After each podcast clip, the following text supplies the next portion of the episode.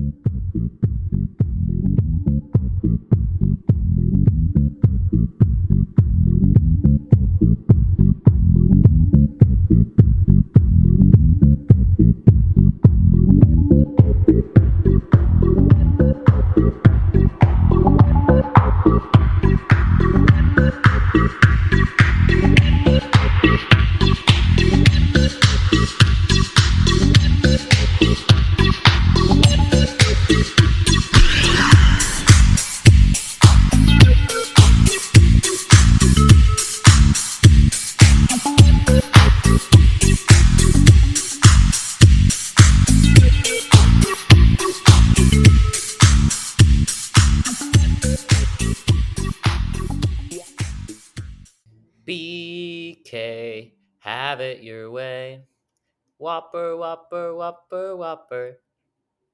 Hey guys, welcome to the Strickland's Mailbag Podcast. This is the Patreon edition. I'm Drew. Dallas is here. What up, whoop, Dallas? Whoop, whoop. Hi, everybody. Happy to be here. That's great to hear. So, guys, what you're listening to right now at this very moment on whatever podcasting thing you get your a podcast from, it could be, I don't know, Google Podcast, Apple Podcast, Amazon, wherever you get this from. You're listening right now to it from there? Wire. Line... yeah, Napster. This is this is the this is the preview. This is the free edition. So if you want to listen to the free view, the free view, the free view, and if you want to listen to the entire episode, which ranges anywhere between one to three hours. You should sign with the Strickland's Patreon. So if you go to patreon.com backslash the Strickland, you can check out all the different tweet tiers to listen to this podcast, to listen to, I think it's the Friday edition of Pod Strickland. Uh, I think Shawin's solo cast that he still hasn't had either of us on for some reason. You're really still on this right now. Well, what I'm saying is, if you want the full, ver- if I'm saying if you want the full version of this and all the other podcasts that we're providing, and then also getting access to the Discord, which is definitely a significantly better place to discuss basketball than Twitter, Reddit, Instagram comments. Wherever it is, it brings the chat room back to, like, the childhood, right? Like, it's because chat rooms are were always better than, like, these am- ambiguous, anonymous tweets, Reddit threads or whatever. Like, there's actual personality, right? Like, you can actually extend a little more empathy to the person you're speaking with and yes. actually have conversations. Yes. So join a Discord. You'll have a lot more fun. We have not just bas- not just Knicks talk, but all basketball talk. Apparently, there's stuff on football, baseball, gambling, food, food, movies, anything you want to talk about. Nerd talk. Nerd talk. I'm in none of these, but it is available if that's something you're interested in. So check out patreon.com backslash the Strickland, or you can go to the strict dot land and look at the banner and click on there for the Patreon. Also, I believe, I don't know if I'm allowed to say this, but it's okay. We don't have any sort of oversight here. We do plan on potentially getting some updated merch. So keep your eyes and ears out for a more official statement than me just speculating. So definitely go again. I- Some of this merch is really fucking fire, too. It's it's pretty good. So, def- again, go to the strict dot land, check out the merch, buy some. It's a great it's a great Valentine's Day present that's coming around the corner. Um, it's a great President's Day gift. It's a great great, pres- I- great President's Day gift. It's a great Ides of March. Actually, the uh, the Strickland's uh, Joe Biden line. Yes, we have a great line of Joe Biden inspired merch. Leather so jackets. Check it out. Aviator glasses. A little like pilot wings on the uh yep. on the jacket. Yep.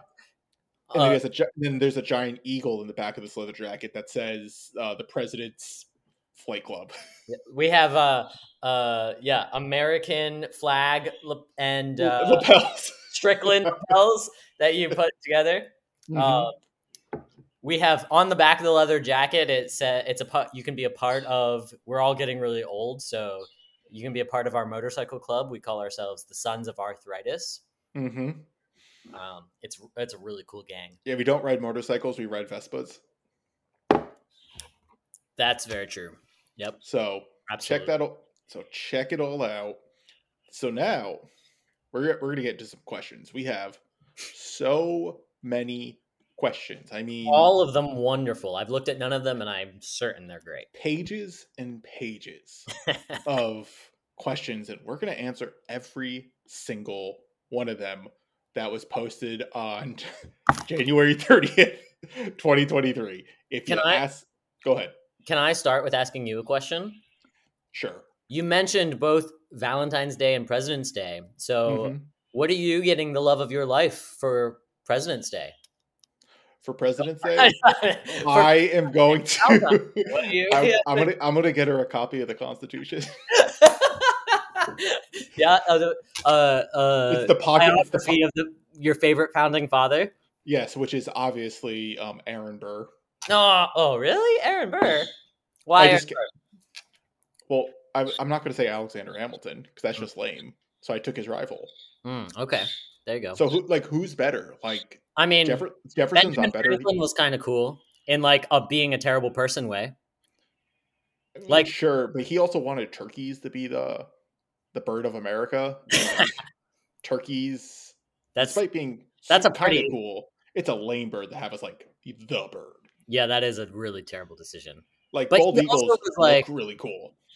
He also was like, just like in the middle of the war, just like left. He's like, I'm see you guys in a little while. Uh, I'm just gonna leave for a little bit. That's kind of a badass move. And he Didn't also he, did like you know electricity. Philadelphia makes sense. That's nice. Um, like it's nice, nice squares. Yeah, electricity is pretty cool. Um, that's a good thing. Uh, what glasses. Else? Glasses? Bifocals? No, it's not bifocals. It's different than glasses. Well, you know, it's still well, pretty. No, cool. d- no, it's different. Old people should be allowed to read. Mm. That's debatable. Anyways, also anyway. really, cool, really cool hairstyles for Ben Franklin. You know, definitely one of the sexiest founding fathers. Oh yeah, definitely. If definitely like um, if you're big on like people who look like Danny DeVito. Yep. Spreading spreading freedom and chlamydia. That's like Ben Franklin's. And honestly, that's the American way. Let's be honest. Freedom and chlamydia. The American dream. Yeah. Yep. That's what the F C C stands for, right? The Freedom and freedom. Chlamydia Corporation. Council. Council? Council. Council. Yes, exactly. That's the F C C. Yep. Love it. And they're definitely going to censor this. Mm-hmm. They listen to all of our pods. They listen to every single one. I do find what's interesting about like something like this, it's definitely going out into a void. And it's kind of interesting. Like, picture how many podcasts are actually out in the void that we have no idea about. And they just exist. It's how insane. many, how many, um, uh, uh, shock jock uh, podcasts are, are out there being constantly, constantly recorded? I, Don't I'm pretty sure these don't admit any sort of like frequencies, right? It's, you can see we're real smart here. I don't know anything about podcasts, I don't know. Right? So it would just be really funny if they admit some sort of like radio frequency and it's out in space, and the aliens are just you know hovering around the galaxies, checking things out, and they hear shock jock. I hope that's I hope if we ever send like a the next time I'm we've probably already done this, right? I think we did. But like if we send a capsule to space, like in case like some other life finds it, that's what yeah, I we, want. Yeah, we we did I that want already. That. You open it and it's just a recording of like episode yeah, we, three forty-nine. Yeah, we we did that already. We did that back in the uh the seventies. Congratulations. Well, let's try it again. You never know. Space is big. Just, you want to send them in different. Just keep sending stuff. Yeah. Yeah. We could do that. So let's get to our actual questions on this uh, on this mailbag. Our first one is from Duder Adam. Way, way, way too early offseason predictions. Which current, when full strength, uh, of our rotation players are not on the Knicks at training camp twenty twenty-three twenty twenty-four? Current players? Current mm-hmm. rotation players? Who is not going to be on the roster next season for on training camp? In Westchester. uh, Deuce McBride. Oh, I was going to say Obi. Yeah, Obi. Uh, that's a good one. It's going to be Obi. I mean... Deuce and Obi, yeah. Yeah, those are the two. They're they're not going to be on the team. Could be Hart. He could, you know, I could imagine that. Possibly. But I... If the Knicks run off a bunch of wins, like, without Mitch, you could imagine...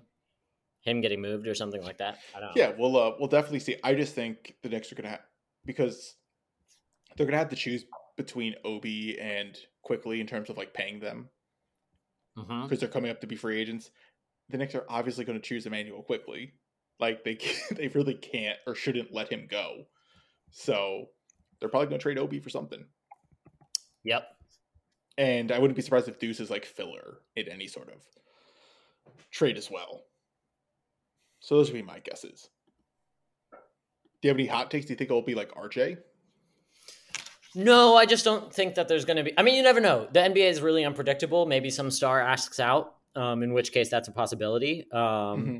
But uh, if otherwise, no, I don't I don't think there will be any major shakeups with like the core rotation right now. Um, I think it's pretty unlikely. Um, but what's really important for me to note is... I've been um, looking to see what we uh, sent to space. Oh, yeah? So we sent uh, some records. And on, well, on these records, there were music, greetings, and sounds from Earth.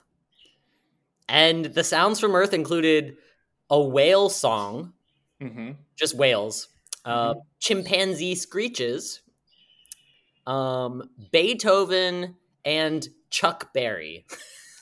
yeah, so this so this is specifically, I actually forget the name of it. It is, I believe it's the, the Voyager. It is yeah, the yeah. it is the antagon. Well, I should guess the antagonist of Star Trek: The Motion Picture. Oh, spoiler alert! If you haven't seen that, and uh, not. And what this is, this record that you're talking about, it's like a gold-plated yep. entity that is weighted so it's able to, like, I guess something about gold is able to transmit or, like, be able to be a better re- receiver than other things. And they have all these different things that they had. They had rock and roll and all that stuff. It's pretty cool. I, I think it's pretty cool in case anyone comes up. We definitely should update it. Um, maybe not have Chuck Berry. You should probably have, like, I don't know, like David Bowie or someone. Probably, probably makes a little more... makes a little more sense, but um, yeah, it's super cool. It's floating around somewhere. I have no idea where it is now, but yeah. So like anyone can, you know, intercept it, and there you go. There's like Earth. Apparently, in the early nineteenth century, an Austrian astronomer, uh, Joseph Johann von Littrow, proposed that humans dig trenches configured in vast geometric patterns in the Sahara Desert. Fill them with kerosene and light them ablaze as a clear message to alien civilizations living elsewhere in the solar system that we are here. I like the way this guy's thinking. uh, I just, I just, amazing. Just the idea of just, we're going to send a bunch of people to dig in the desert. For years. We're just going to like huge, we're setting the whole yes. freaking desert on fire. We're going to fill it with kerosene. And literally our message is only, we are here. There's nothing, nothing else. It's not even like skywriting or something or like, no, it's just, just lighting it on fire. Oh man. And I like the idea that like, if you could see, like you couldn't see Earth from space, but you could see this fire. Yes, of course. Because because everyone knows smoke travels well into the, the, uh, the vacuum of space. So it's just smoke signals. But like, you, if you, the Earth, it's, anyways, it's pretty fucking big. Um, probably easier to see from space than a fire on the Earth. You're gonna run into now we're now we're completely off script. You're gonna run into. We don't have a script here. Yeah, that's true. We actually don't have a script. There needs to be some sort of like some sort of signal that like life is there, because like you could just look at Earth, and I, I guess if you're advanced enough as a living entity, you would recognize certain specific chemicals allow life to grow. So maybe you could just look at Earth from afar and just be like, but it's not people- clear that like, you know, what, like the things people always talk about, it's like water being necessary for life. Um, but there's some like weird stuff people have been finding lately. And like, it's just, it's just not clear to me that like, that's the only possible way that life could have evolved. Um, yeah. Look at consciousness, us. You know, multiple, multiple realizability, baby. I like that. We're just rambling. We have no idea what we're talking about. And we have like, what, maybe like a total like five or six degrees between the two of us. And we sound like complete idiots. Yeah, total idiots. I just love it. Kids, if you're listening, don't go to college. This this should be what is sent to space to the aliens. Oh, yes. This should, this should be it. Yep. All right. Question number two is from Z M P three two three Company Man Hater. How many Knicks currently on the roster do you think are better than O G Anunoby? Is he, so, I like how he's representing M P threes still. Yes, I love it. So, M P three. So if you guys have been living under a rock with the Knicks news or basketball news, O G Anunoby, basically the report from like, was it like Ian Begley back in like November? Ah. I, it was some whatever it is. Like this report has been surfacing for the past Scoop couple B. months. It was probably Scoop. If Scoop B, he got the scoop on it, where the Knicks have been tied to O G Anunoby. So of course, everywhere where Knicks fans are, they're talking about like O G Anunoby. You have Raptors fans, N B A Twitter people, just always talking about it and whatnot. There's, I think I saw, was it? I think that was shared in the, the Discord. Uh, Raptors fan offered was like a fair trade for O G would be three first round picks, one of them protected, Emmanuel Quickley, Cam Reddish, and I forget like Obi Toppin, and it's like um no. Every fan base has their, you know.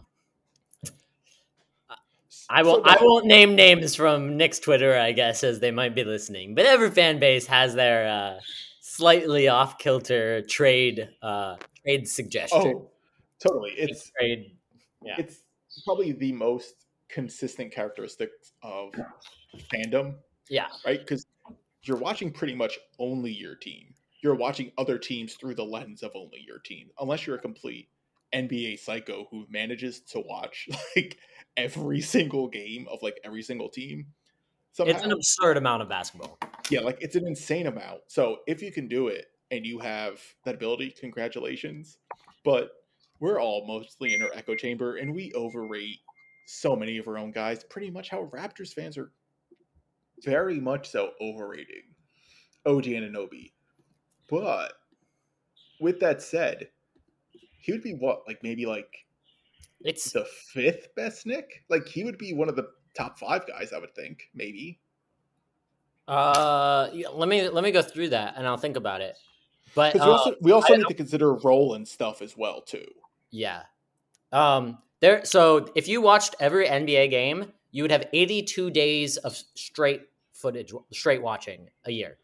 eighty-two days. Oh, you calculate like the game length and then the number many, of games and everything? Yeah, yeah. eighty-two a, straight days. That's a lot of time. That's a lot of time. That's uh like your yearly uh, Skyrim uh, play. That's my Skyrim play. I've I've been branching off into other games. I've been, playing Fall, I've been playing Fallout. Do I even know you? I know. Crazy. I, like, look, I already, I've been playing Skyrim for so long, and I already did another playthrough. I already have my character up to like level forty-five. Like, in, it's insane. I have like dragon mail armor. I'm I'm ready to go. I'm yeah. ready. I'm ready to start killing dragons. Yeah. All right. So let's let's do this. So is O G better than Randall? No. Is O G no. better than Brunson? No. Is no. O G better than Quickley? No. Is yeah. O G better than R J? That depends. I was going to say that depends on role. Yeah. Yeah. I think once you start getting to the R J Grimes tier, um, like in that area, um, which I think R J is above Grimes, in my opinion, uh, I would both, agree. both now and projection wise. Um, I think I, I think I st- I'm still there.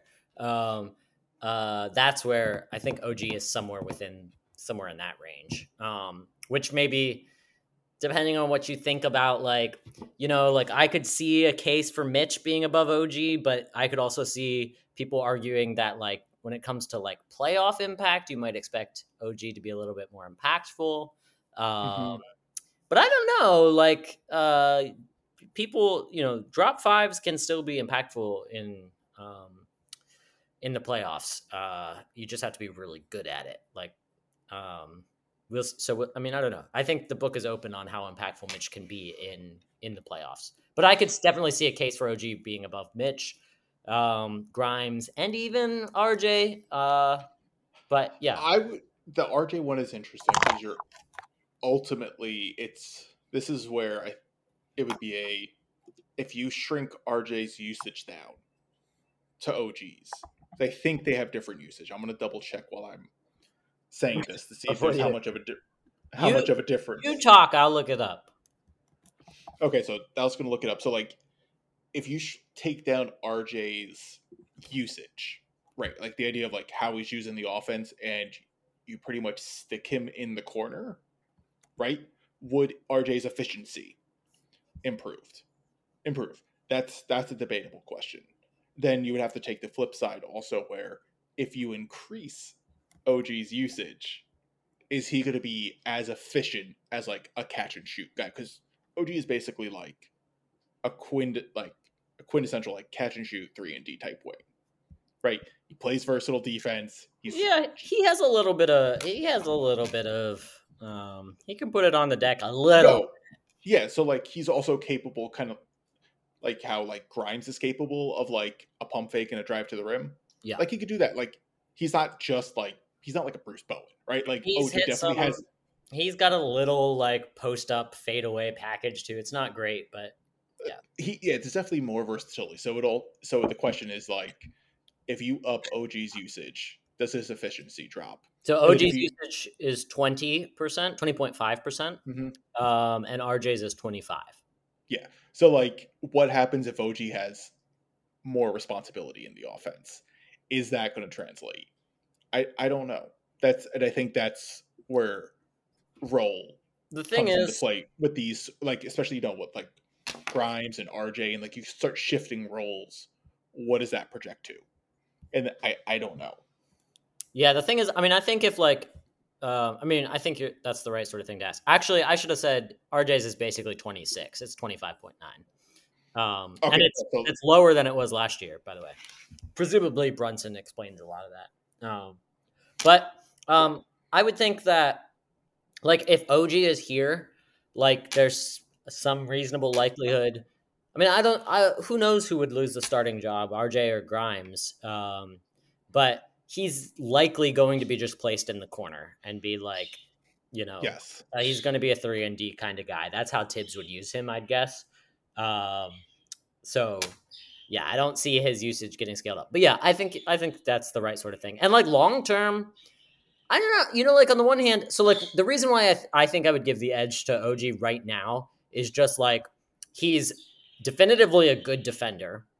Um, yes. You can't say that about R J. And uh, R J's, R J's been R J's been so rough on defense this year. It's really upsetting. He's he's done so much better on offense with like decision making and stuff. Even though he still needs to, yeah. he still needs to prove it's better than last year.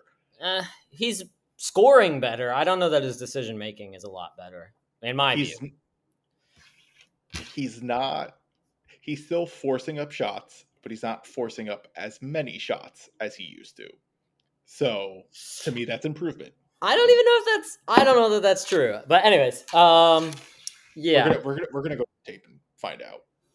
Go to the tape. We're gonna go to the tape. Let's on this podcast while we're let's just watch every R J Barrett shot from his last four years. Well, no, it's not. If you watch every single shot, it's not going to show any sort of passing out because it's only going to watch. You're only going to watch the shot. All right, so let's watch every single game R J Barrett has played. Every possession he's touched the ball. We're going to watch every single years. possession he took it. Yeah, let's do it. Uh, um, no, uh, yeah, I don't know. So, I mean, I think O G is def- I think O G is better than R J right now. Long term, I still think the R J upside is tantalizing, but I do like. I mean, O G's size. You know, uh, it's that's it's a real thing when you start getting into the playoffs. Um, bigger wings are incredibly valuable. Um, yeah, so I don't know. So we're going to continue this O G conversation with our next question from Franklin Chubb. Do you think a small ball lineup of Randall, O G, Grimes, I Q, and Brunson would be a thing of power and beauty? Yes. Right. So, like, when you bring in someone like O G, who I personally think what would make more sense is for him to come off the bench because it balances lineups much better. Now, would he actually come off the bench in this sort of trade? Like, that's a whole different, I think, discussion. But if you're talking about just, like, fit and flexibility, you already have Tibbs basically running a six-man rotation, right? Like, you already have that going on. If you cut some of the starters' minutes and basically give all of Obi's and McBride's minutes to O G, you can have so much more flexibility with lineups. And you would get something like this where that is a fantastic, well, besides Brunson, but Brunson is really good at active defense. Yeah. So like, so like you have four what absolute plus defenders on the court. They all can switch. They all can play off the ball. Like you, it's so versatile and tantalizing. Like so, that's what you want. Like you want that option, especially yeah. in the playoffs when you need different lineups and different yeah. matchups. Yeah, absolutely. I mean, I think I would. Um, I, I mean, I think that lineup looks actually a little bit better if you remove Brunson and replace him with R J, because then you have Especially literally, like, yeah. you just have five switchable guys. Um, yes. I like I Q, Grimes, R J, O G, Randall is a it's long, big, mean, switchable. Mm-hmm. Um, that's I mean, that's pretty sweet. And especially, especially if R J's engaged. Yeah. And then there's a lot to like there offensively, I think. Um, so yeah. much more, like so much flexibility, so much drive and kick. Open, yeah, the, like the, shoot, like it's there. It's all there on offense too. The real problem is like, even with our current guys, um, we can do this sort of stuff. I just think uh, Tibbs really um, values scoring and not moving the ball. He's a score first, pass second coach. And that's what he wants his guys to do. Yes. Um, and the way that you really maximize small ball lineups is running and uh, a ton of ball movement, player movement, and passing. And you use your speed and skill advantage to overwhelm opposing yes. defenses. Like if... Like with Tibbs, what would happen is you would run these small ball lineups and he would still do the your turn, my turn offense where each yes. whoever just like runs the pick and roll or the isolation or whatever shoots. Uh, that's their first option. And you're not really gaining an advantage from having all that extra speed and skill um, no, on the court. When you do that, you might as well just have play big um, in that case because uh, you're getting the exact same shot no matter what. Um, if you want to get the get the advantage from that lineup, you just have to move the ball and you have to move everybody and you have to actually utilize your speed and skill advantage. Um, so I just, I don't think Tibbs would ever do it, but, or at least not do it well um, uh, on offense at least, but uh, yeah, on defense, it would be sweet. It'd be sick. I look, if O G Anunoby like really is available and the Knicks could use their protected first that they got in that O K C trade, yeah, at draft and throw in Obi since he's not being used, right? Like if that's what you if like if you can get like O G for that, sure it's an overpay with first round picks, but they're kind of protected, and you get a guy who can basically can fill in any spot, and also if you consider like a star trade, right? So let's say theoretically Devin Booker right, becomes available. Yep. Right, hypothetically, you can basically throw Phoenix the Donovan Mitchell offer in some sort of capacity, right? R J, sure. I Q, whatever, like in the picks, what, whatever the, you know, specifics are. So then you have your starting shooting guard in Devin Booker, and you have your wing starting in O G Anunoby. Let's say it's I've, hypothetically Nikola Jokic decides that he's done. He's done in Denver. You know, New York could be like, here's Randall, here's Mitch, here's some picks. Oh, now you have O G as your four, right? Like, he just kind of fits. Yep. Uh, yeah. No I matter trust, what. I tr- so I trust our drafting a lot. Um, I think we have really great reason to do so. But I still think, like, flipping two protected firsts, especially if they're the worst, the the worst of the two protected firsts, um, for O G is not a terrible move, um, value-wise, just because it's tough to bet on uh, late firsts or multiple seconds turning into a guy as good as O G. And O G is a guy which I have pretty high confidence will turn out to be, um, you know, good in the playoffs uh, consistently and can be a high-level performer um, on very, very, very good teams, um, just because his role, of his size and his role, uh, which is not super complicated. Um, and yeah, then it does give you, it gives you the ability to make other moves down the line. I think there's a lot of reasons to like the move. Um, but I just, in terms of unprotected picks, nope, not, not no. going to touch him. Not even one. Um, well, no, you can't, because he's going to be a free agent. I think not next off season, but the off season after, because he has a player option. Yeah. So, and like, that, so that's a big, that's actually a big concern. I, I'm not a cap person, but I would be worried about, like, um, does bringing him in put you in a bad position in terms of, like, extending I Q, for example, um, or, and I just don't know the cap stuff. Um, but I would be, uh, I would look less favorably on the deal if it was going to put, put a crimp in your plans for extending it, quickly. So I don't think it should, because you'll have his bird right. So that means you can go over the cap. If you shed some extra, like if you shed like Fournier, right? And if Obi's going in the deal, you don't need to worry about his extension. If you're trading Fournier at some point, you get that like seventeen, eighteen million off the cap. Derrick Rose, same sort of like same sort of idea. So like there will be money for I Q. The one thing would be like, that's, that's your team unless you make the star trade. Right. And which, I mean, you'd still be planning on making this. this yes. Trade. I, I think the real hiccup is ultimately, I just think he fits, he balances the lineup and rotations, especially how Tibbs does his specific rotation, like how this team functions.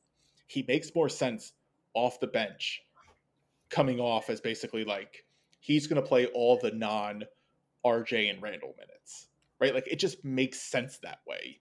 Like, sure, he's going to, you know, Tibbs will still do, he Tibbs gets to do his fifteen minute stretches where, where guys can get in, but he'll have basically seven starters, right? Like I Q comes off the bench, O G comes off the bench. You can save your starters in the regular season, cut their minutes a little bit, let those like let those guys play.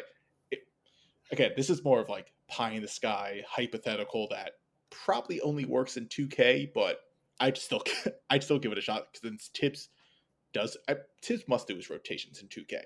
Like there's I I don't understand anything he does. But it, it makes sense. Now, I think the issue would be they would bench Grimes, probably, right? Like if it actually,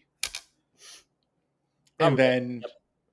and then I think that throws the whole. Although throws who knows? Because like Tibbs is fucking weird when it comes to like mid-season stuff. Like he doesn't like changing things up. That's like like I would not. A lot of people want to tr- go trade for different guys.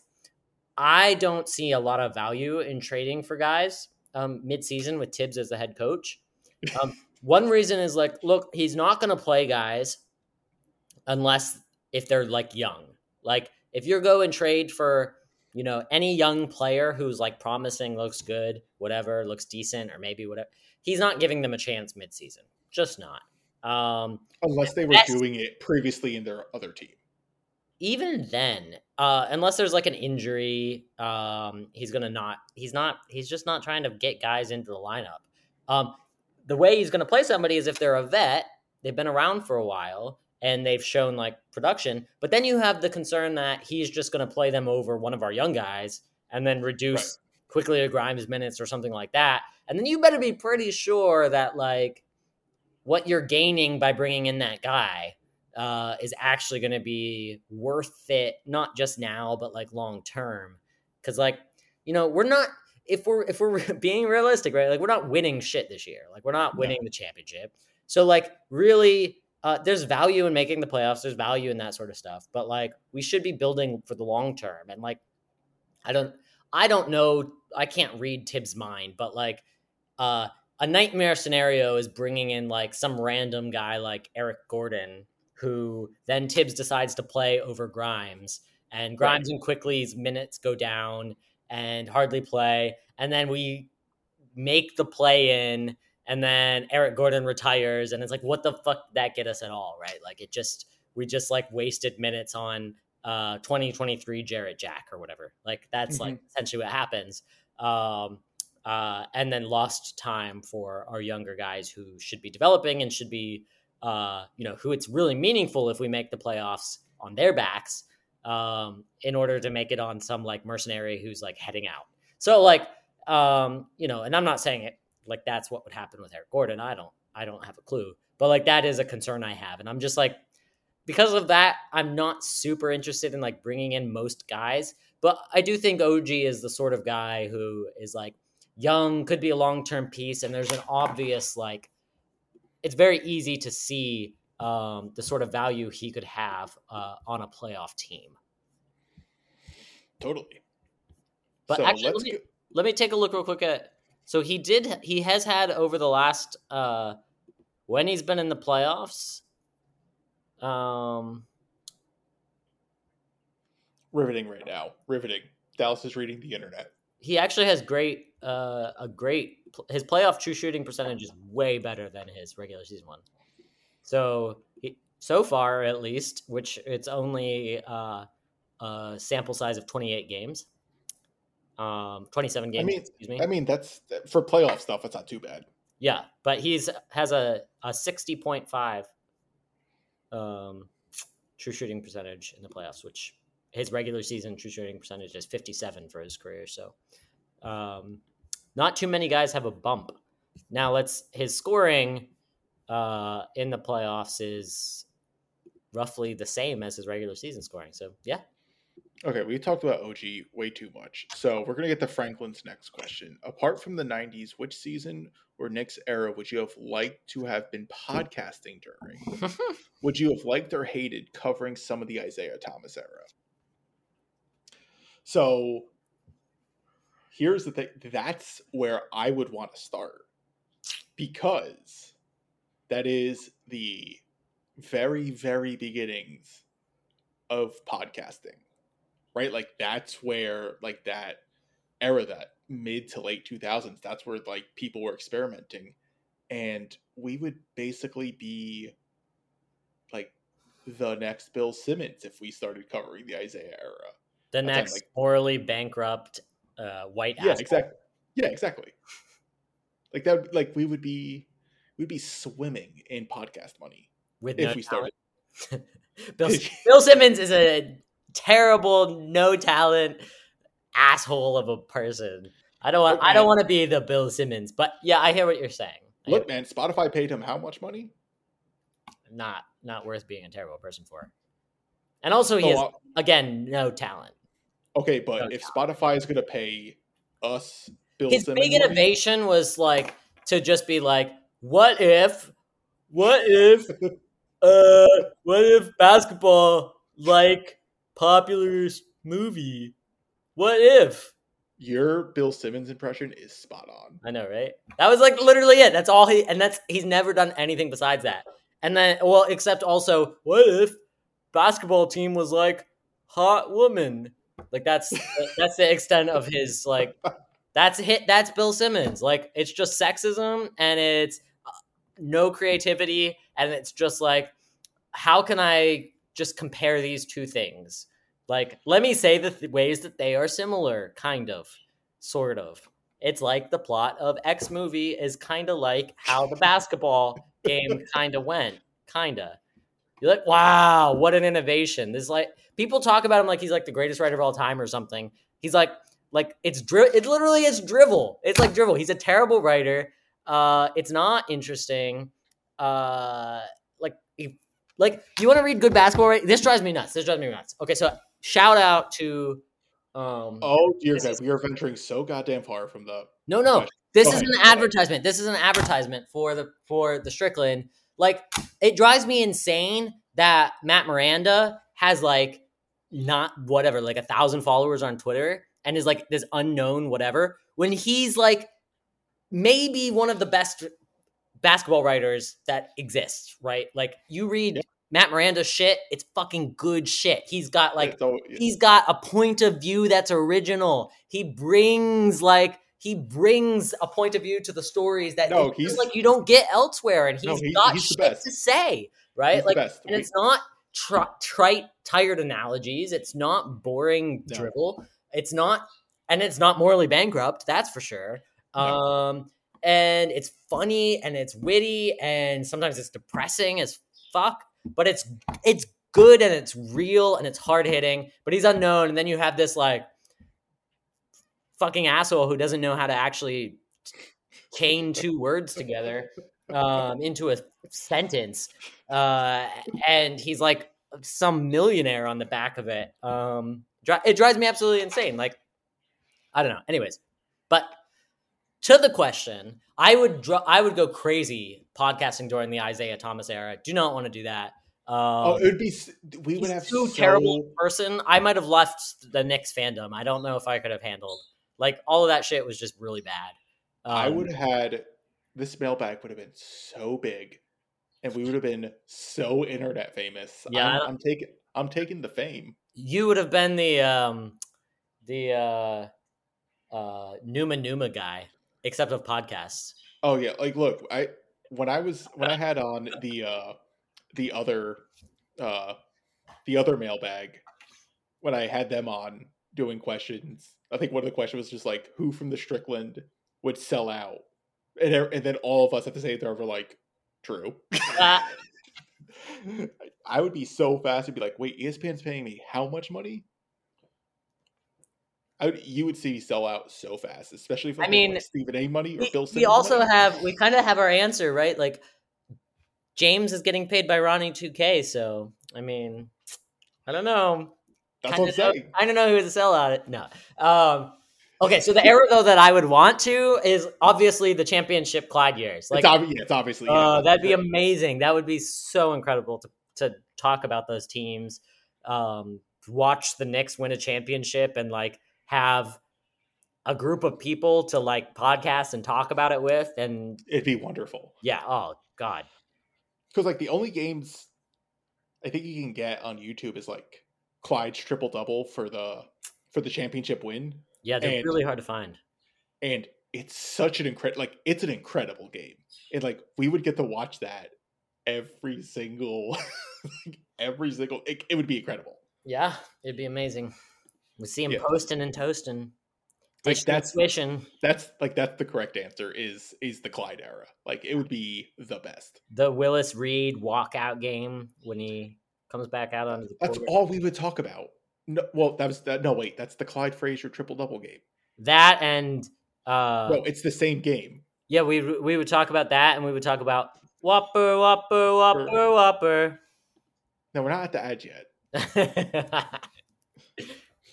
Right, G Baked asked. Fast forward two and a half years. Tibbs' contract is over. Knicks end up making the playoffs four out of five years. Mostly middle seeds, maybe a second round playoff appearance. Is that a success? Where where would that put Tibbs in the pantheon of Knicks coaches? Is it a success? Technically. Well, uh, no. So like success to me, coaching success is defined by like a lot of people want to talk about wins. Um, it's it's a pretty bad metric, I think. Coaching success has to be defined by how far, by like what you do with your potential. So like, look, every, every team, you start off with a team, it has a set potential, right? Like the, uh, you know, Emmanuel Mudiay led Knicks, right? had a cap. That was not, there's, you bring in fucking prime Phil Jackson, prime Popovich, prime, prime Bill Russell as player coach. Doesn't uh-huh. matter. Well, let's just say coach, not player. Wait, so your so your player would have made a difference. Uh, so the, the three coaches that came to the top of your head were Bill Jackson, Greg Popovich, and Bill Russell. Yeah, why not? I just wanted to make sure. I just okay. I just wanted to clarify that. Okay. That's a, that's an interesting three interesting. coaches. But so like let's it doesn't matter who you have on that team, right? Which who the coach is, that team is not winning more than like I mean, what? forty games at like absolute insane max. Everything goes right. Luck, whatever. Right. Um, with Emmanuel Mudiay and like Mario Hezonja, whatever. And Kevin Knox. And Frank, and Frank Ntilikina. Yeah. Like that team is just, it doesn't matter who your coach is. Right. On the other hand, if you have, uh, you know, fucking prime LeBron James on your team and like prime Dwayne Wade and Chris Bosh, uh, there's no way you're well, not winning a certain number of games, right? Like, you just are going to win a certain number of games. Like, are you saying team, Eric Spoelstra is overrated? I'm not saying that. I didn't say that. Although I do think he is a little overrated. Um, you heard it here fo- first, folks. I don't Eric think Spoelstra overrated. He's a very, very good coach. I don't think he's like. I don't think he's like the best coach in the N B A or anything. That's gonna be that's gonna be the quote on the podcast for the previews in iTunes. Yes, Eric Spoelstra overrated. Take that, uh, Juan Carlos. Um, occasional Strickland, uh, Miami Heat contributor, uh, correspondent, I should say. Um, uh, correspondent. Yeah, correspondent. He's our Miami Heat correspondent.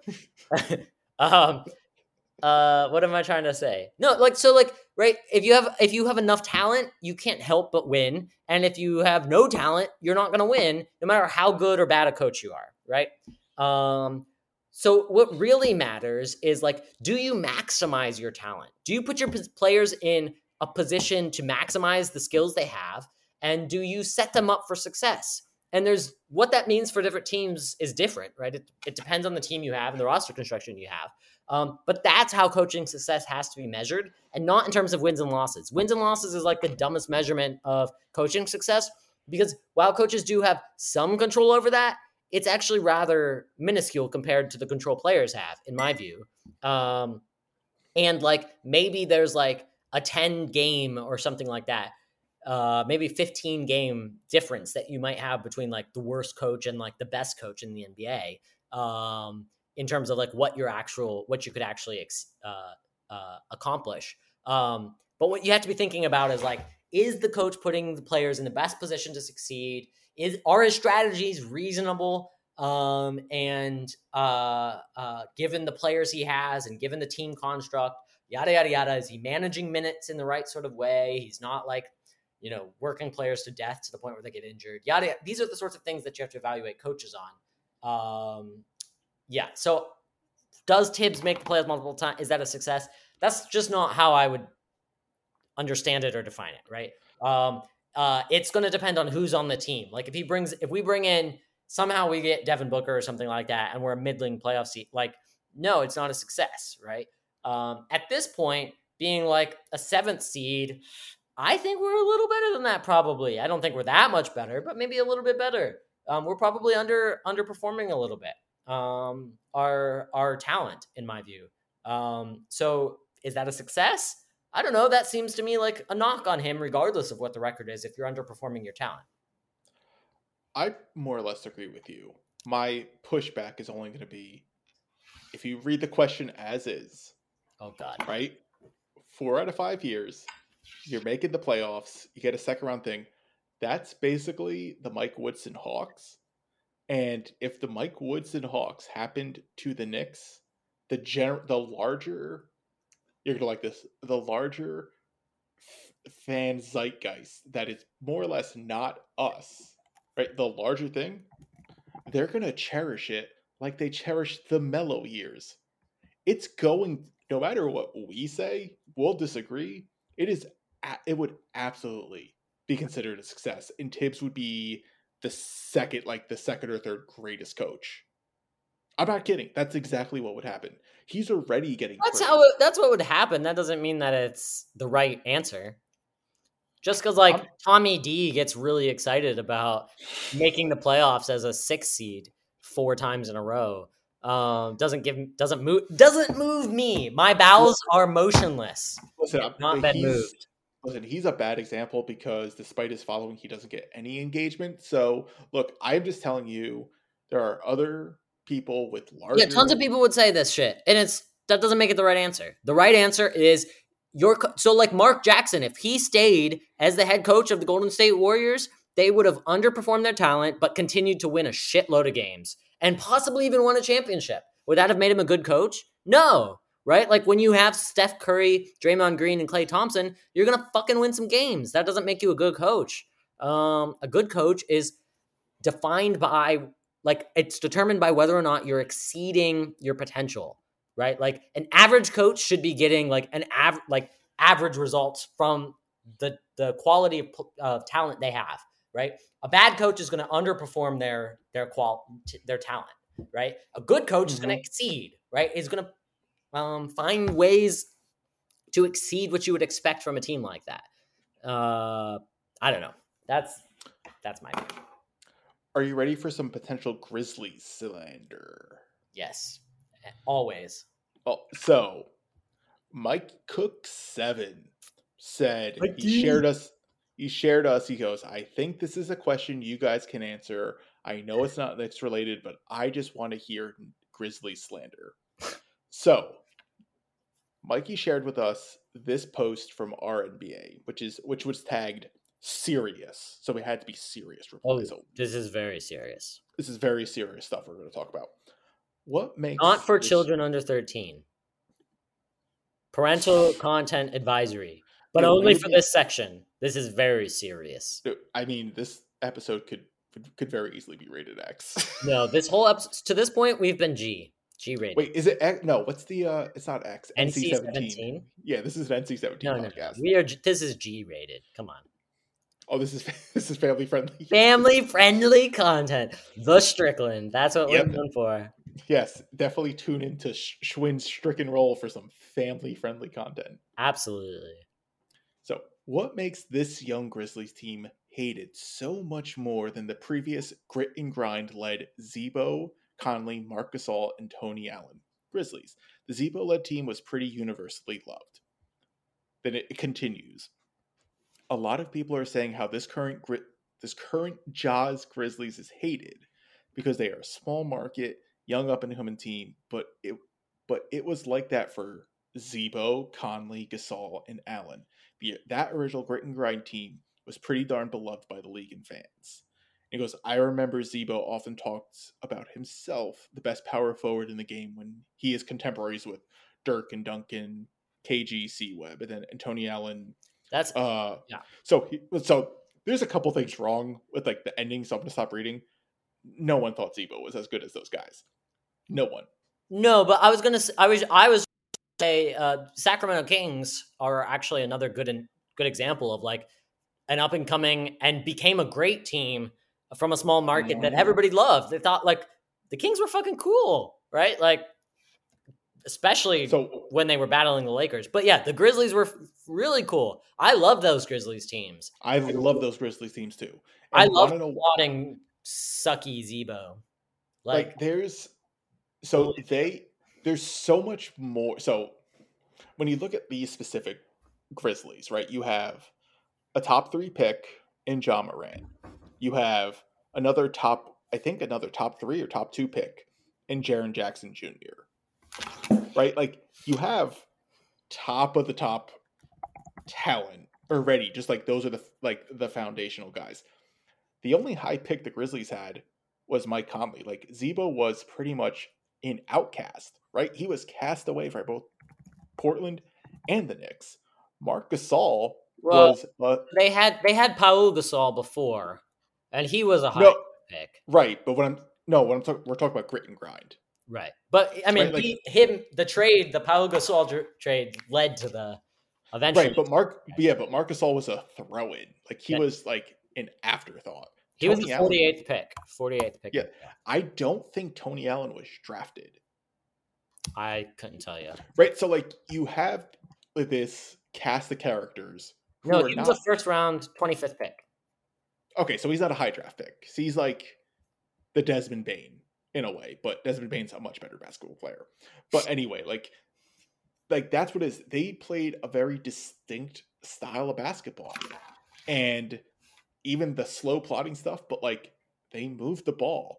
They played well. Like they were just. You know who Tony Allen would be in the modern N B A? Can I make a joke? Go ahead. He would be short Andre Roberson. Yeah, for the, yeah, no, he really would be though. That's who he would be. He would he would be garbage in the modern N B A. So like you have this team of honestly just like like outcasts who just played this bizarre style of basketball that that worked because it suited everyone's strength and it was yeah. really fun to watch because you just had like Zebo plotting up taking mid-range shots. They would all go in. Mark Gasol would just do random Gasol, you know, like Gasol shit. You're just like, he's awesome. Yeah. Mike Conley was. I love the Mike. Antith- so, did, so did I. He was the antithesis of a flashy point guard. He's still not flashy, right? Like you have that. Then you have, and then you have like this current incarnation of the Grizzlies where it's, you have these high guys who have a league force feeding Ja into our consciousness. And that rubs people the wrong way. No one was promoting the Grizzlies, the grit and grind Grizzlies. Like that was, it was not a thing. No, you they had some that. Other cool guys too. Like they had Rudy Gay, they had O J Mayo. Um, yeah. I liked, I liked O J Mayo. Uh, I think they even had, I think they might've had, um, they had Tyreek Evans for a little bit too. Right. Yeah. I think they had, uh, end of career Tayshaun Prince for a little bit too. Yeah. Like it was just most Bates, most Bates played a few, a few uh, early years yes, there. I think. Did. And they were just fun. They just played, like I said, it was just like bizarre. Like it's basketball we probably, we definitely wouldn't recognize now.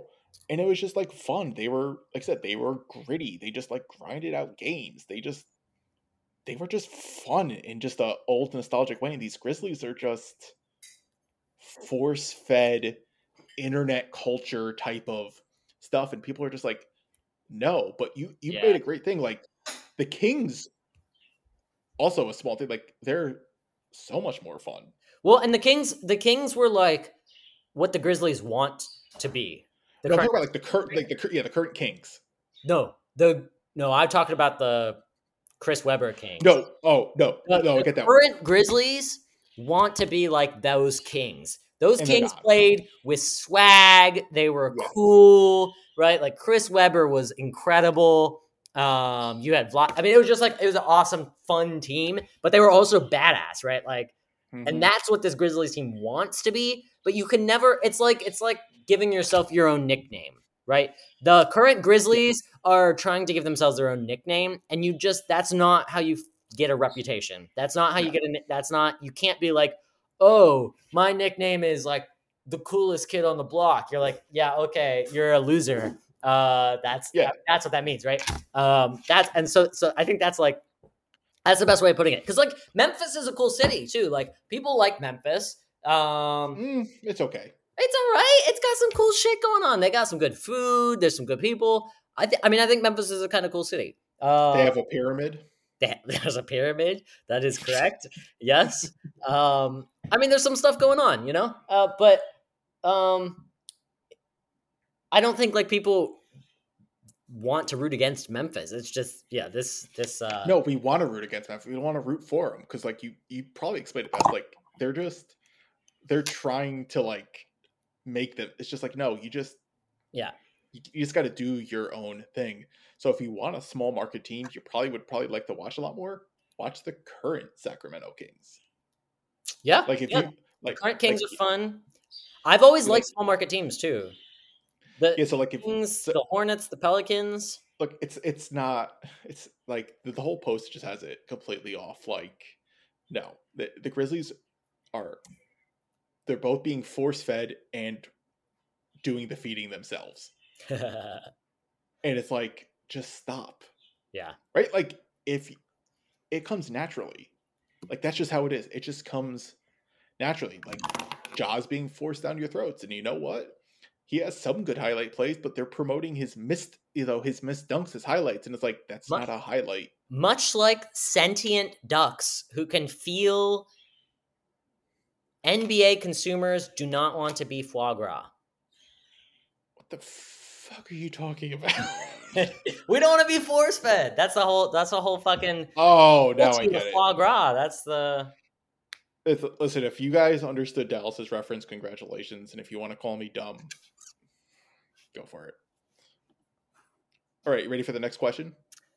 Yeah, but shout out, shout out Mikey giving us an opportunity to slander the Grizzlies. That's yeah. It's, it's also like Dylan Brooks isn't a likable player. He's just a dirty player. He's not fun to watch. The only player I actually like from them is Desmond Bain. That's who I like.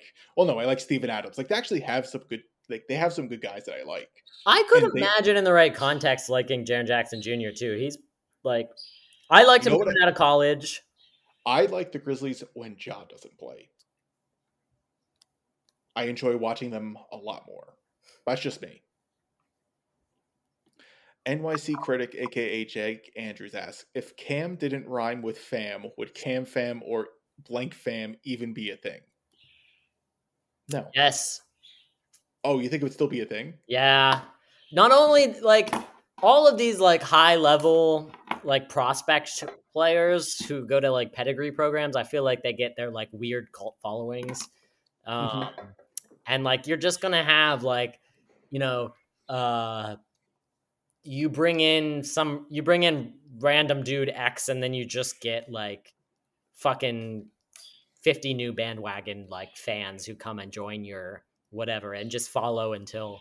until that person leaves, and then they go somewhere else. Like the same thing happened. I mean, it's a little different kind of, obviously, caliber, a former player at least, but like Derrick Rose has these God and most annoying, awful stands. And I'm pretty confident that he's the sort of person who would have those stands independently of whether he was any good in the N B A. Um, just from his, the combination of like where he's like, just where he's from, being a Chicago guy, Um, playing in Chicago and then like coming. Anyways, I just think like some of those fans would have followed him. Do you think he likes it? I don't think he likes it. I don't know. I don't like Derrick Rose at all as a person. I think he's bad. No, that's that's that's totally fine. I'm just thinking about just him like day to day. There's no way he likes that though. Maybe. I don't know. Yeah, I have no idea what I I don't know. Yeah, I don't know what Derrick Rose likes or doesn't like. Um, I'm just saying. I just he just comes off as like as like please leave me alone. But, um, well, here's the, if Cam Reddish was named, uh, Glenn Griswold, is Glenn he the same Friends, Glenn Friends.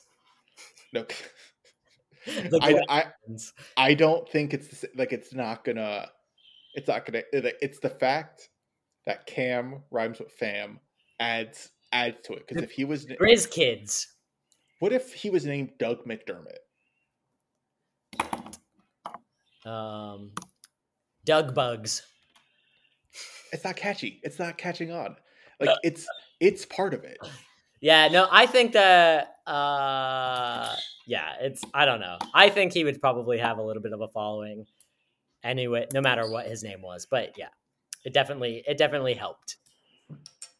All right, we got a uh, three questions from Villanex right now. So, what will the Knicks record be at All-Star break?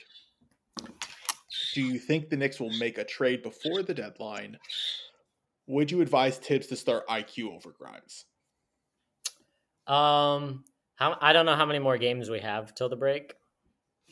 I'm going to look that up right now. So, but to answer the other other question. So, like, do you do you see a trade and the, the yeah. I Q stuff? So, I'll look up how many games are left. Yeah. No, I don't see a trade. Um, this front office doesn't normally make those sorts of deadline trades outside of like Derrick. We traded for Derrick Rose. I think, um, I guess we did the Cam thing last year. Uh, I don't know. Maybe if there is one, it'll be a, a small trade. It's not going to be anything big. Um, I don't think. And then, no, I like I Q where he is. I think he's better than Grimes pretty clearly, but I just don't think... Like when he yeah. plays with the starters, he just gets put into the stand in the corner and um, do almost nothing role. And I just don't want to see I Q in that role. I think he should be um, his minutes. He should be frequently getting opportunities on the ball uh, and opportunities as an initiator. And if he plays with the starters, Tibbs isn't going to do that. And I think it's better for him to get those reps and those minutes. Uh, so I'd rather him stay in the role he's in. Um, and I think for Grimes, uh, it's probably good that he is in a role where he doesn't get those reps yet. Mm-hmm. Um, no, I, I agree. I, I, there's, I think it just makes more sense yeah. balance wise to the rotation this way. It, it just works. I just don't, you don't have to play Brunson close to forty minutes a game. Right? Just like cut his minutes a little bit. You can give all three guards thirty minutes and you'll survive. So like, it's okay. Like it's okay. Just do that. And it, I think it just balances the lineup. Um, yeah, I don't, you know what? I'm going to go on a limb and say there will be an O G Anunoby trade and he will be a Knick. Ooh. All right. So the Knicks are twenty-seven and twenty-four. There are nine games left before the All-Star break, and they are playing the Lakers, Heat, Clippers, Sixers, all at home. Then at Orlando, at Philadelphia, the Jazz and the Nets at home, and then at Atlanta. So let's see. So twenty-seven and twenty-four and nine. They'll they'll probably be around five hundred. I think that would uh work. I'm not. I don't feel like doing the. Uh, The math, so that goes three and six. I no, that's not right. Uh, twenty-seven and yeah, no, that's right. So if they go three and six and go thirty and thirty, I can see that. I can I can see them being around five hundred. That would place them in. Oh no, now I gotta look at the standings and all this good stuff. So if they were five hundred, I mean that's that's the eighth seed, more or less. I mean. I can see that. It's it's definitely possible. I mean, they, they could also win. They could just go five hundred out and still be around the same sort of win percentage with that. So, yeah. And uh, Dallas, what do you think?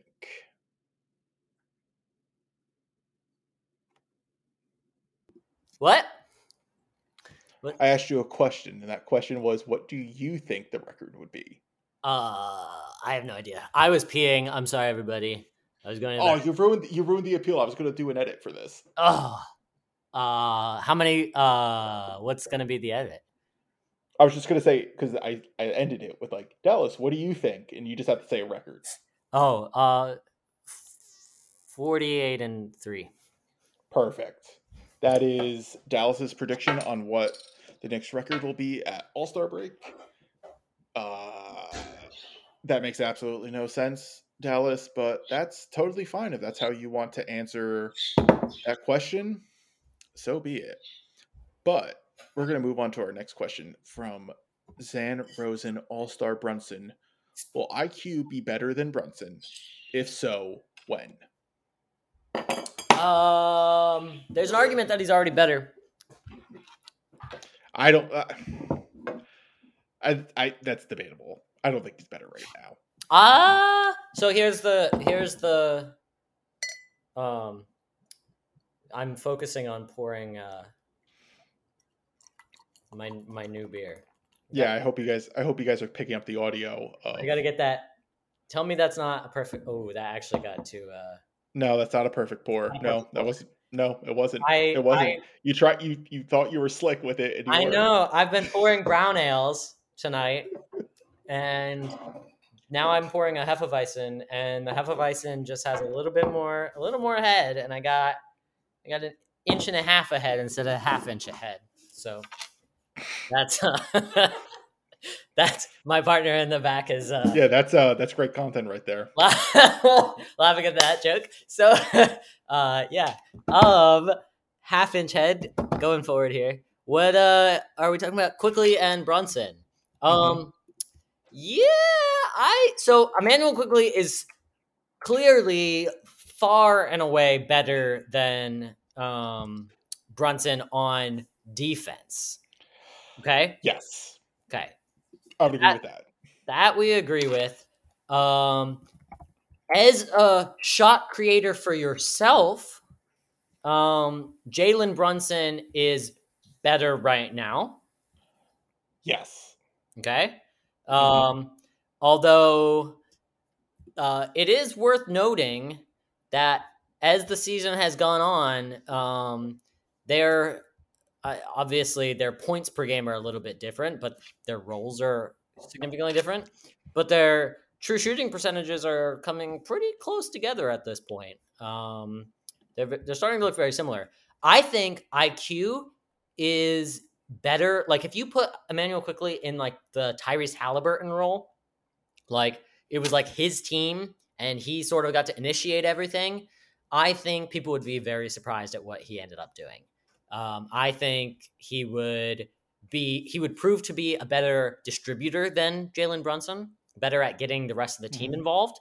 Um, but he would be worse in clutch situations. And although uh, in fairness, Brunson hasn't been that good in clutch situations lately. Um, so whatever, but he'd be, he'd be worse at getting his own shot in those sorts of situations, yes. um, by a little bit. But uh, I don't know. I think there's actually a case that Quickley is just better right now. Um, they're they're they're close. They're close. But there's a there's I think a very clear case that Quickley's better. He's just not given the same opportunity. Um, but Quickley's clearly better on defense. He's cl- I think clearly better distributor, and he's clearly better as an off-ball player. Like when Brunson's off the ball, he doesn't really offer too much value. Um, but Quickley does a bunch of things. Uh, yeah, I don't know. You ready for some? Uh... Some coach rankings. What's that, what do you mean coach rankings? You'll find out. Franklin Chubb asks, rank the following coaches from best to least best and give your reasoning. I hope these, this is going to be like coach, like across the era. It's going to be like George Karl. Uh, it's just like random fucking coaches or like Paul George Silas. Karl, Paul Silas, and Rudy Tomjanovich. Rudy Tomjanovich. Rank them. Uh, so it's it's actually David Fizdale, Oh. Jeff Hornacek, Derek oh. Fisher. Oh. Okay, so I when you said David Fizdale, I was like, there's no way there's going to be anybody worse. I actually think Derek Fisher is the worst of all of them. I I I do agree. And fuck the X's and O's stuff. Like, we can talk about that, but like, you just can't be a good head coach and then be like fucking your players. Was it girlfriend or wife or what was it? I, I just like that's no just idea. like the that's the like obviously that disqualifies you for being a good coach. Like you're just done. You're not a good coach. So yeah, so it's it's it's between Jeff Hornacek and, and it's Jeff Hornacek. And it's Jeff, it's obviously Jeff Hornacek. He was terrible, terrible, but not a good coach at all. Um, Mister Yeah, Mister would, encourage uh, Tim Hardaway Junior to take seventy-five mid-range shots because the mid-range the mid-range isn't dead. Um, yeah, but it's, it wasn't even good mid-range shots. No, no, they were terrible. It's terrible. the worst. It's the worst mid-range shot you can take. It's not a mid-range off a pick and roll where the big is dropping all the way down, so you have an easy free throw shot. No, that's not that mid-range, right? It's not the Jalen Brunson or Emmanuel Quickley step in from the free throw line, take the floater in rhythm. All of those great shots to me. Uh, the, the math also supports it too. Timmy would like shots. Pump fake, come around a screen, put like one. Home? He'd have his heel on the three point line, and like, what are you doing? Shoot a brick. What are you doing? Like that's it's the worst thing. Yeah. Hornacek at least still had some semblance of an offense, and David Fizdale was roll the ball. Uh, Figure it out, guys. He yeah, Fizdale tried shit. He just he was his problem was like he didn't realize he had. I mean, he had. Yeah, he didn't realize he had such a young team. Like, he just didn't get, like, you can't come to a young team and be like, here are three thousand concepts. Let's execute them all from day one. When you have just, like, a team of, like, fifteen guys, eight of which have never had pro minutes, and five of which aren't N B A players, and three of which are barely N B A players. Like, that was the team he was faced with. And he's like, all right, we're going to, every single night, we're going to use four different defensive packages. We're going to flow in and out of them. And also, we're going to do seventeen different concepts on offense. And also, Kevin Knox, I know you basically are uh, a baby can't play deer basketball. And don't, yeah, you're a baby deer ha- and can't, you don't have a handle yet and can't play basketball. We're gonna try at you as point guard, and we're gonna like just like he just had these ideas, and sometimes it'd be great. Like sometimes like we would um, be playing. Uh, I'm trying to remember the particular game. I think it was we were playing the Trailblazers, um, and he was like he went to a trap heavy, a blitz heavy offense, but specific or excuse me defense, but specifically when Dame had the ball or C J had the ball. And I was like, all right, this is actually like really intuitive and smart. Like that, I mean, you know, not don't let them shoot these pull-up threes, force the ball out of their mm-hmm. hands, make weaker role players beat you. Okay, I get like I get the under I get what he's doing in his head, but like you have Kevin Knox and like you just have these like terrible players trying to execute this. Um And they don't even have basic defensive principles down in any scheme. You no. can't just be going in and out of schemes with guys like that. You have to start simple, get them to have a foundation, and then you build up from there. Um, and he just wanted to come in and go one hundred miles an hour, and nobody was prepared to do that. And so it was even worse than you would expect it to be with a roster as bad as that was. And it, and it proved, right? Like that's how that's what yeah. happened. We fired him. Mike Miller came in, simplified almost everything on both sides of the ball. Um, and, and the team got a lot better, especially defensively. Yeah. And shit got better. And he did a lot more intuitive things. Like he was having Julius Randle get downhill. Um, and yeah, it was just, it was, it was Miller. I think Miller deserves a head coaching gig or like a shot. Um, he's never, he's never getting a head coaching. Shot. He's no. never getting a shot, but I think he, like he proved, like you want to talk about, um, Uh, you want to talk about like, what do I want to talk about? Coaches outperforming or underperforming their roster. Um, yeah, Mike Mike Miller definitely overachieved with that roster. Yeah, uh, like here, let me. I'm pulling up their. Um, I know we could all hear you typing. I know. I'm pulling up their win percentages with that team. So, let's see. Another segment of Dallas Reads the Internet. Yeah. Riveting, it's riveting re- podcast content. It's really good. Okay. So in the same year, so David Fizdale had a twenty percent winning percentage with nice. the Knicks um, in two thousand. Oh, sorry. No, even worse. In two thousand twenty, he had an eighteen percent winning percentage. Um, mm-hmm. Mike Miller came in with that same shitty team, had a thirty-eight point six percent winning percentage. Mm-hmm. I know. It's a, it was really impressive stuff. Yeah. That's a massive turnaround. So that's, I mean, I, I honestly think that's when you're talking about the differences between head coaches, that's about what you're looking at. Like those are, oh, so over, um, let's see what that actually amounts to uh, over the course of an eighty-two game um, season. Now, Dallas is doing math right now, guys. He's taking thirty point three eight times eighty-two. That's exactly what I'm doing. Uh, I, I know. zero point three eight times eighty-two. So that's the difference between, that's actually a huge difference. That's the difference between fourteen point seven wins and thirty-one, thirty-one wins. So there you go. You're talking about sixteen wins, uh, close to seventeen, seventeen wins um, as the difference between like a Mike Miller and David Fizdale coach, head coach team. So like, this is when you talk about like now. Look, look. If you put David Fizdale, I mean, look, you put them, you put them on the Grizzlies, which were, you know, not a great team, but uh, they were a decent team, and with them, they, he had a fifty-two percent winning percentage, right? Mm-hmm. Um, so you you can put you put him on like that LeBron Miami Heat team, the Heatles or whatever. Um, he's gonna have a great as the head coach, not an assistant. He's gonna have it's a great. Like he was already there, right? He's gonna have a great record. Just is what's going to happen, but he'd still be a terrible coach, and they would almost certainly underperform their expectations and almost certainly underperform their potential. Um, but yeah, this is what this is what I'm talking about when I'm talking about how do you actually evaluate coaches. Um, those midseason firings can actually give you really good evidence because you get to see uh, the differences, what what different coaches can get out of the same exact roster and the same exact circumstances. That's just that's a massive turnaround, a seventeen difference, seventeen win difference. Um, with the exact same roster. Ra- that's, I mean, that's crazy. Villain X. That's why, us. that's why Mike Miller deserves a chance. Sorry. As a head coach. Thank you for interrupting me. I have a very important question to ask you. This is from Villain X. What improvements does Randall have to make to make first or second team All N B A this season? And if not this season, what offseason development can thrust him into first or second team uh, All N B A, strictly from a Knicks perspective, are stuck with him and won't get another star? Wondering about the ceiling. So if the Knicks aren't getting another star, he's not making first or second team. Like, right? Like, Randall's putting up... He, there's little improvements he can make. I'm not, I'm not saying there isn't improvements he can make yeah. to his game.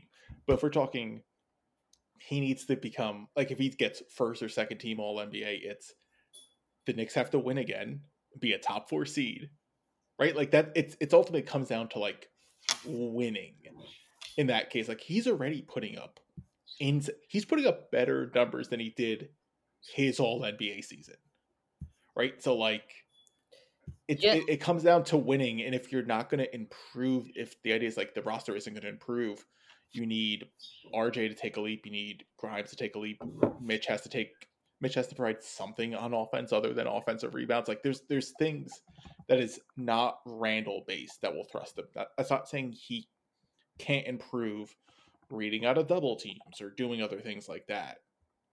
It it's it's all based on things that he ultimately can't control because he's already putting up insane numbers.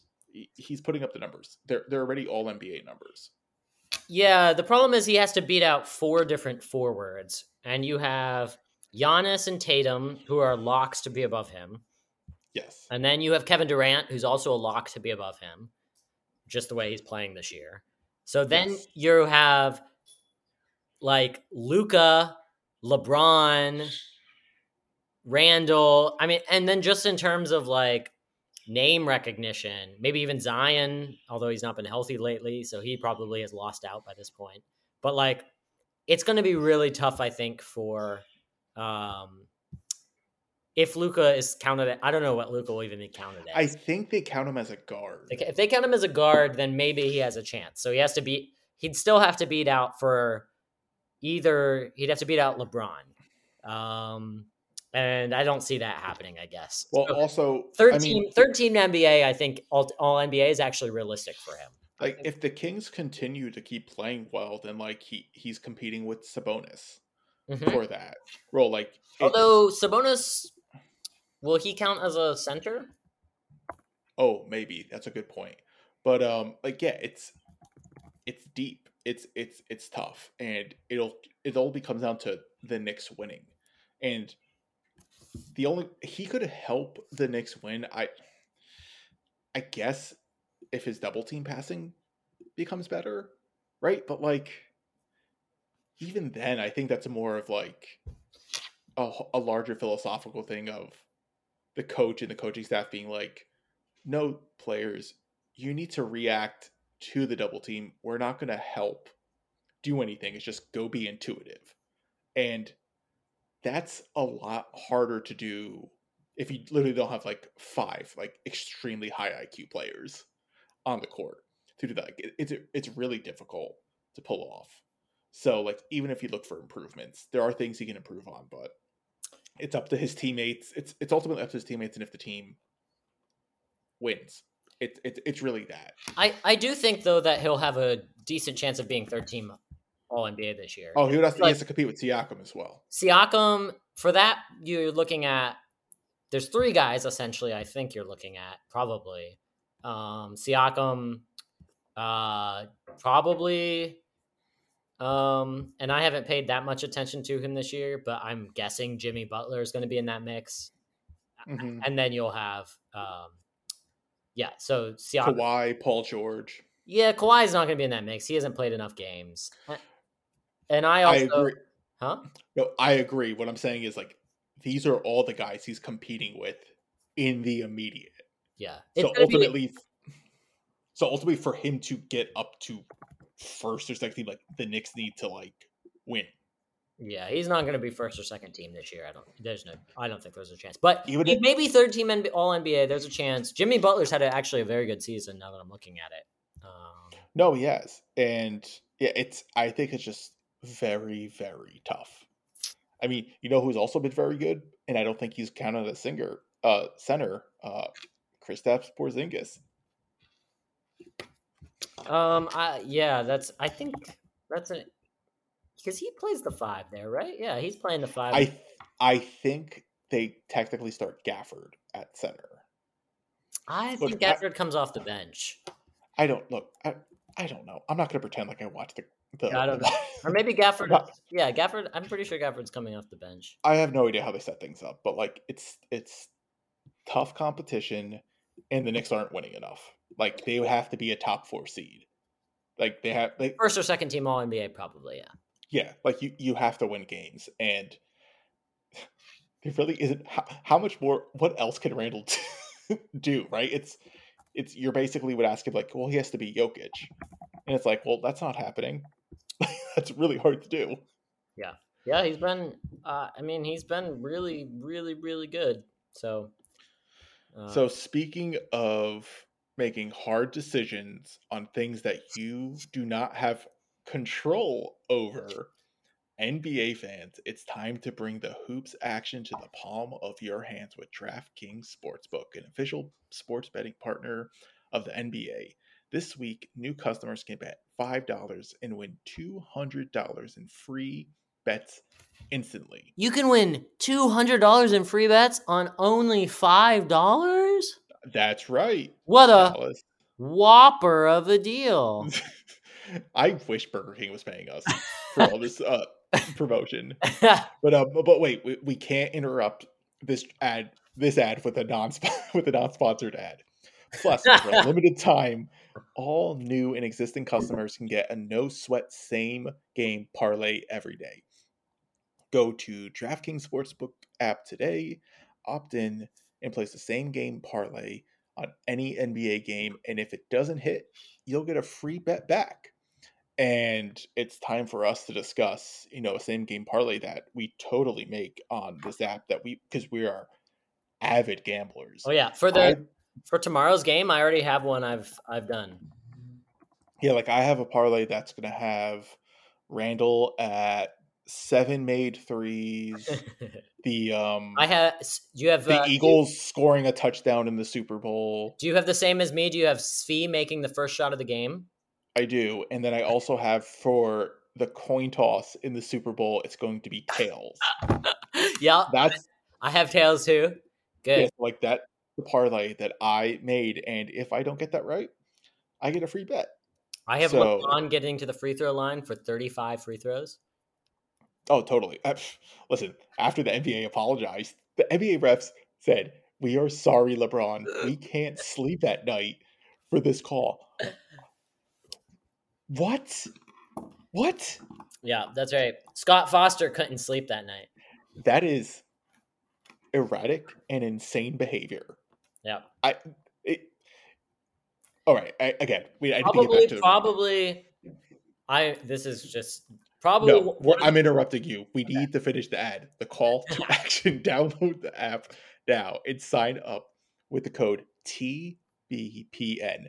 New customers can bet five dollars on an N B A on on the N B A and get two hundred dollars in free bets instantly. Only at DraftKings Sportsbook, an official sports betting partner of the N B A, with code T B P N. Minimum age and eligibility restrictions apply. Void in Ohio. That's pretty interesting. See show notes for details about why um, it's void in Ohio. Listen, so if you have a gambling problem, call eight seven seven eight. Hope N Y slash text Hope N Y, which is four six seven three six nine. Um, whatever your equivalent is. Can you sing that? It'll help people remember it. Yeah, eight hundred five eight eight two three hundred Empire today. um, so call eight seven seven eight Hope N Y. Um, please, if you have a gambling problem, please address it and do not go nuts on these sort of things. You don't so, want to lose your sporting goods store to Tony Soprano. No, you do not. So also, also, th- Doug, what does uh, what does T B P N stand for?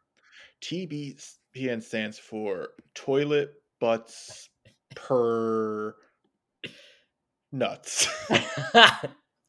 Toilet butts per nuts. Yep. So remember T B P N for all of your gambling parlay needs. Yes. So yes. Uh, also, age and eligible, like you got to be twenty-one. I'm not advocating for you sixteen-year-olds to be betting. Yep. No underage I, gambling, and I definitely no underage drinking. I can't control what you do, but you are not hearing it from us. Definitely, yeah, it's going to happen. Definitely don't download Facebook if you're under sixteen. That's a big no-no. No underage do not... no underage um, A I M usage. That's a big deal. Or MySpace. Look, you shouldn't have MySpace. But here, here's another old reference. Do not download Metallica's music on Napster. They may sue you. Yes. Every every uh, listener who's like under twenty is like, what was that? I feel like our, our demographic, we're slowly becoming the old heads. Like, oh, I know. It's so sad. I know. We're slowly becoming. Yeah. So I don't know how sad. many under... under twenty-year-olds we have listening to our podcast. Uh, yeah, so this is probably where the podcast is going to cut off and now become Patreon only.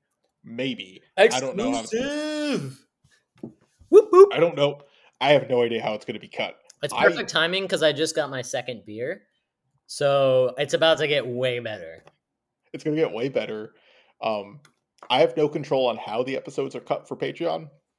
I just produce the entire thing like it's one one giant show.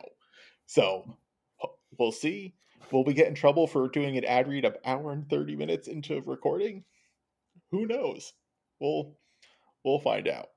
So this is where we are going to get into at our podcast. New... We have it our way. Yeah.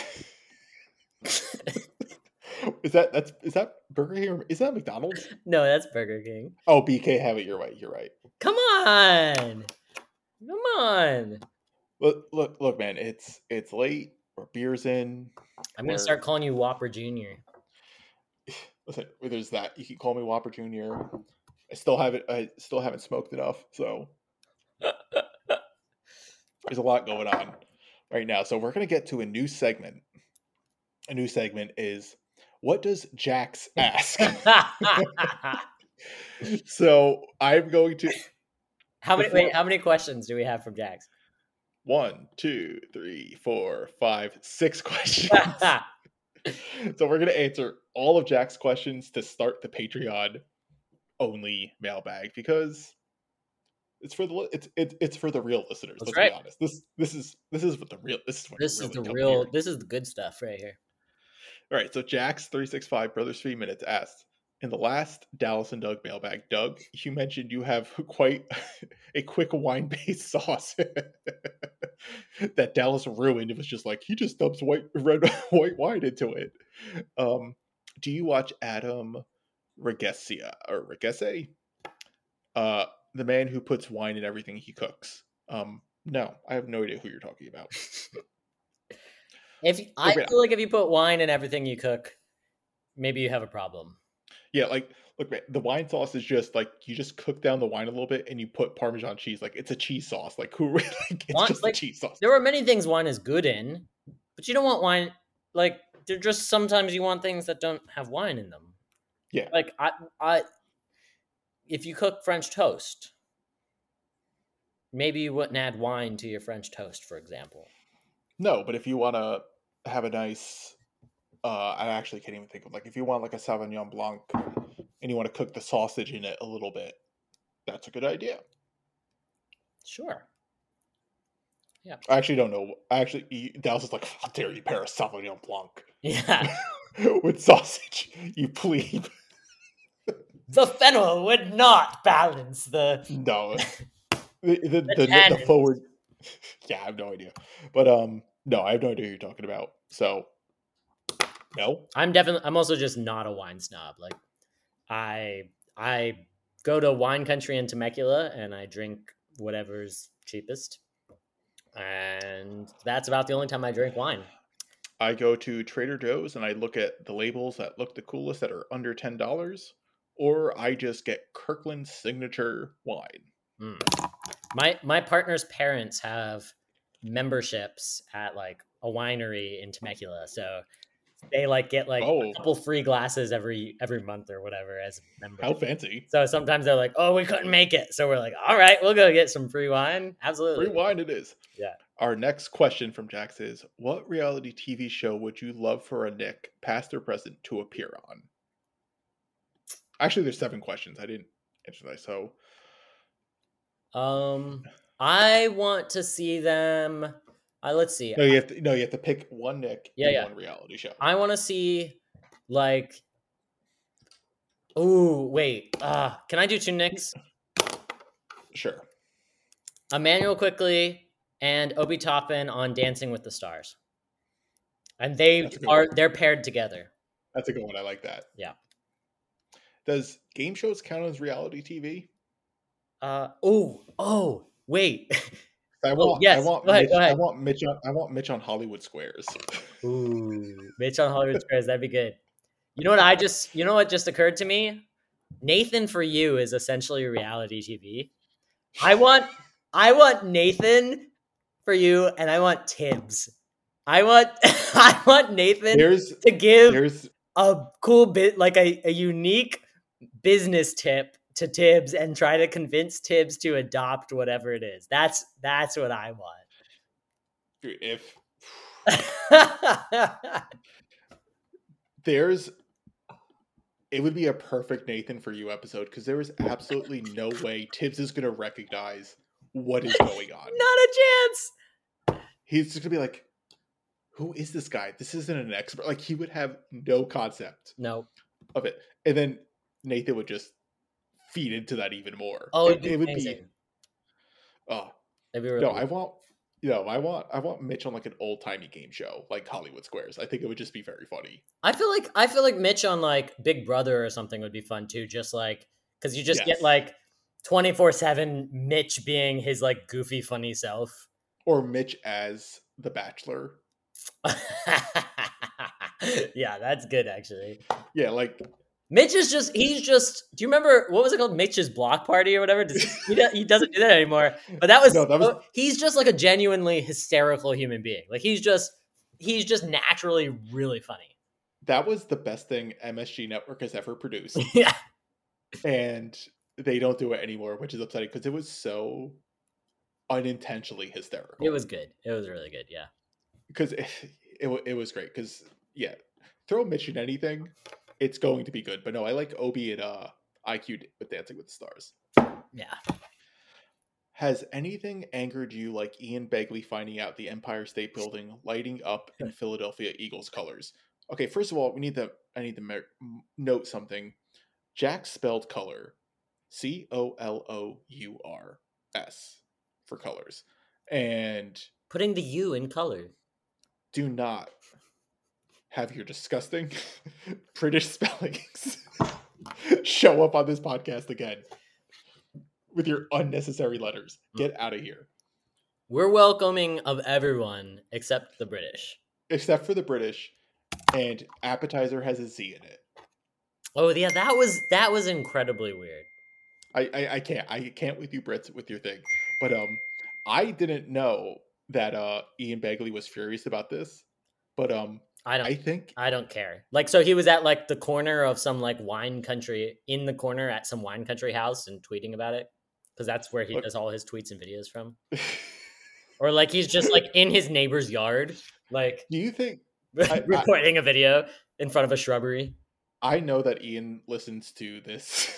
Oh, absolutely. He's one of our most devoted Patreon supporters. He is. And you definitely know Ian is wearing sweatpants. With his suit jacket and shirt.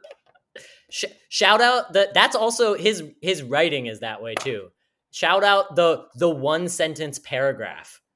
I love and it, man. Ian Begley and the one sentence. You those if you when you take them away from the S N Y formatting and you just like copy and paste it, it's hysterical. It is it's like I, it's like my dad texts better, more eloquently, and my dad is like the dot dot dot. Old man type of texter, like where there's like everything has like dot dot dot after every like two words. You know what I'm talking about? I, you know how there's like a yeah, special type, there's like an age you get where you're just like, I gotta put a bunch of periods in, I guess. Break up I my do thoughts. I, I've become that. Yeah, that's essentially, that's ex- instead of dot, dot, dots, for Ian, it's just like after any thought, it has to be a new paragraph. Any, it's like, uh, and so the Knicks might think new paragraph. Maybe they'll, new paragraph. Like, oh, God. Shout out, to, just... shout, shout out the bagels. We love them. Yeah, I do. He, he should come on the Strickland. That'd be great. I would, I would love for that to uh, happen.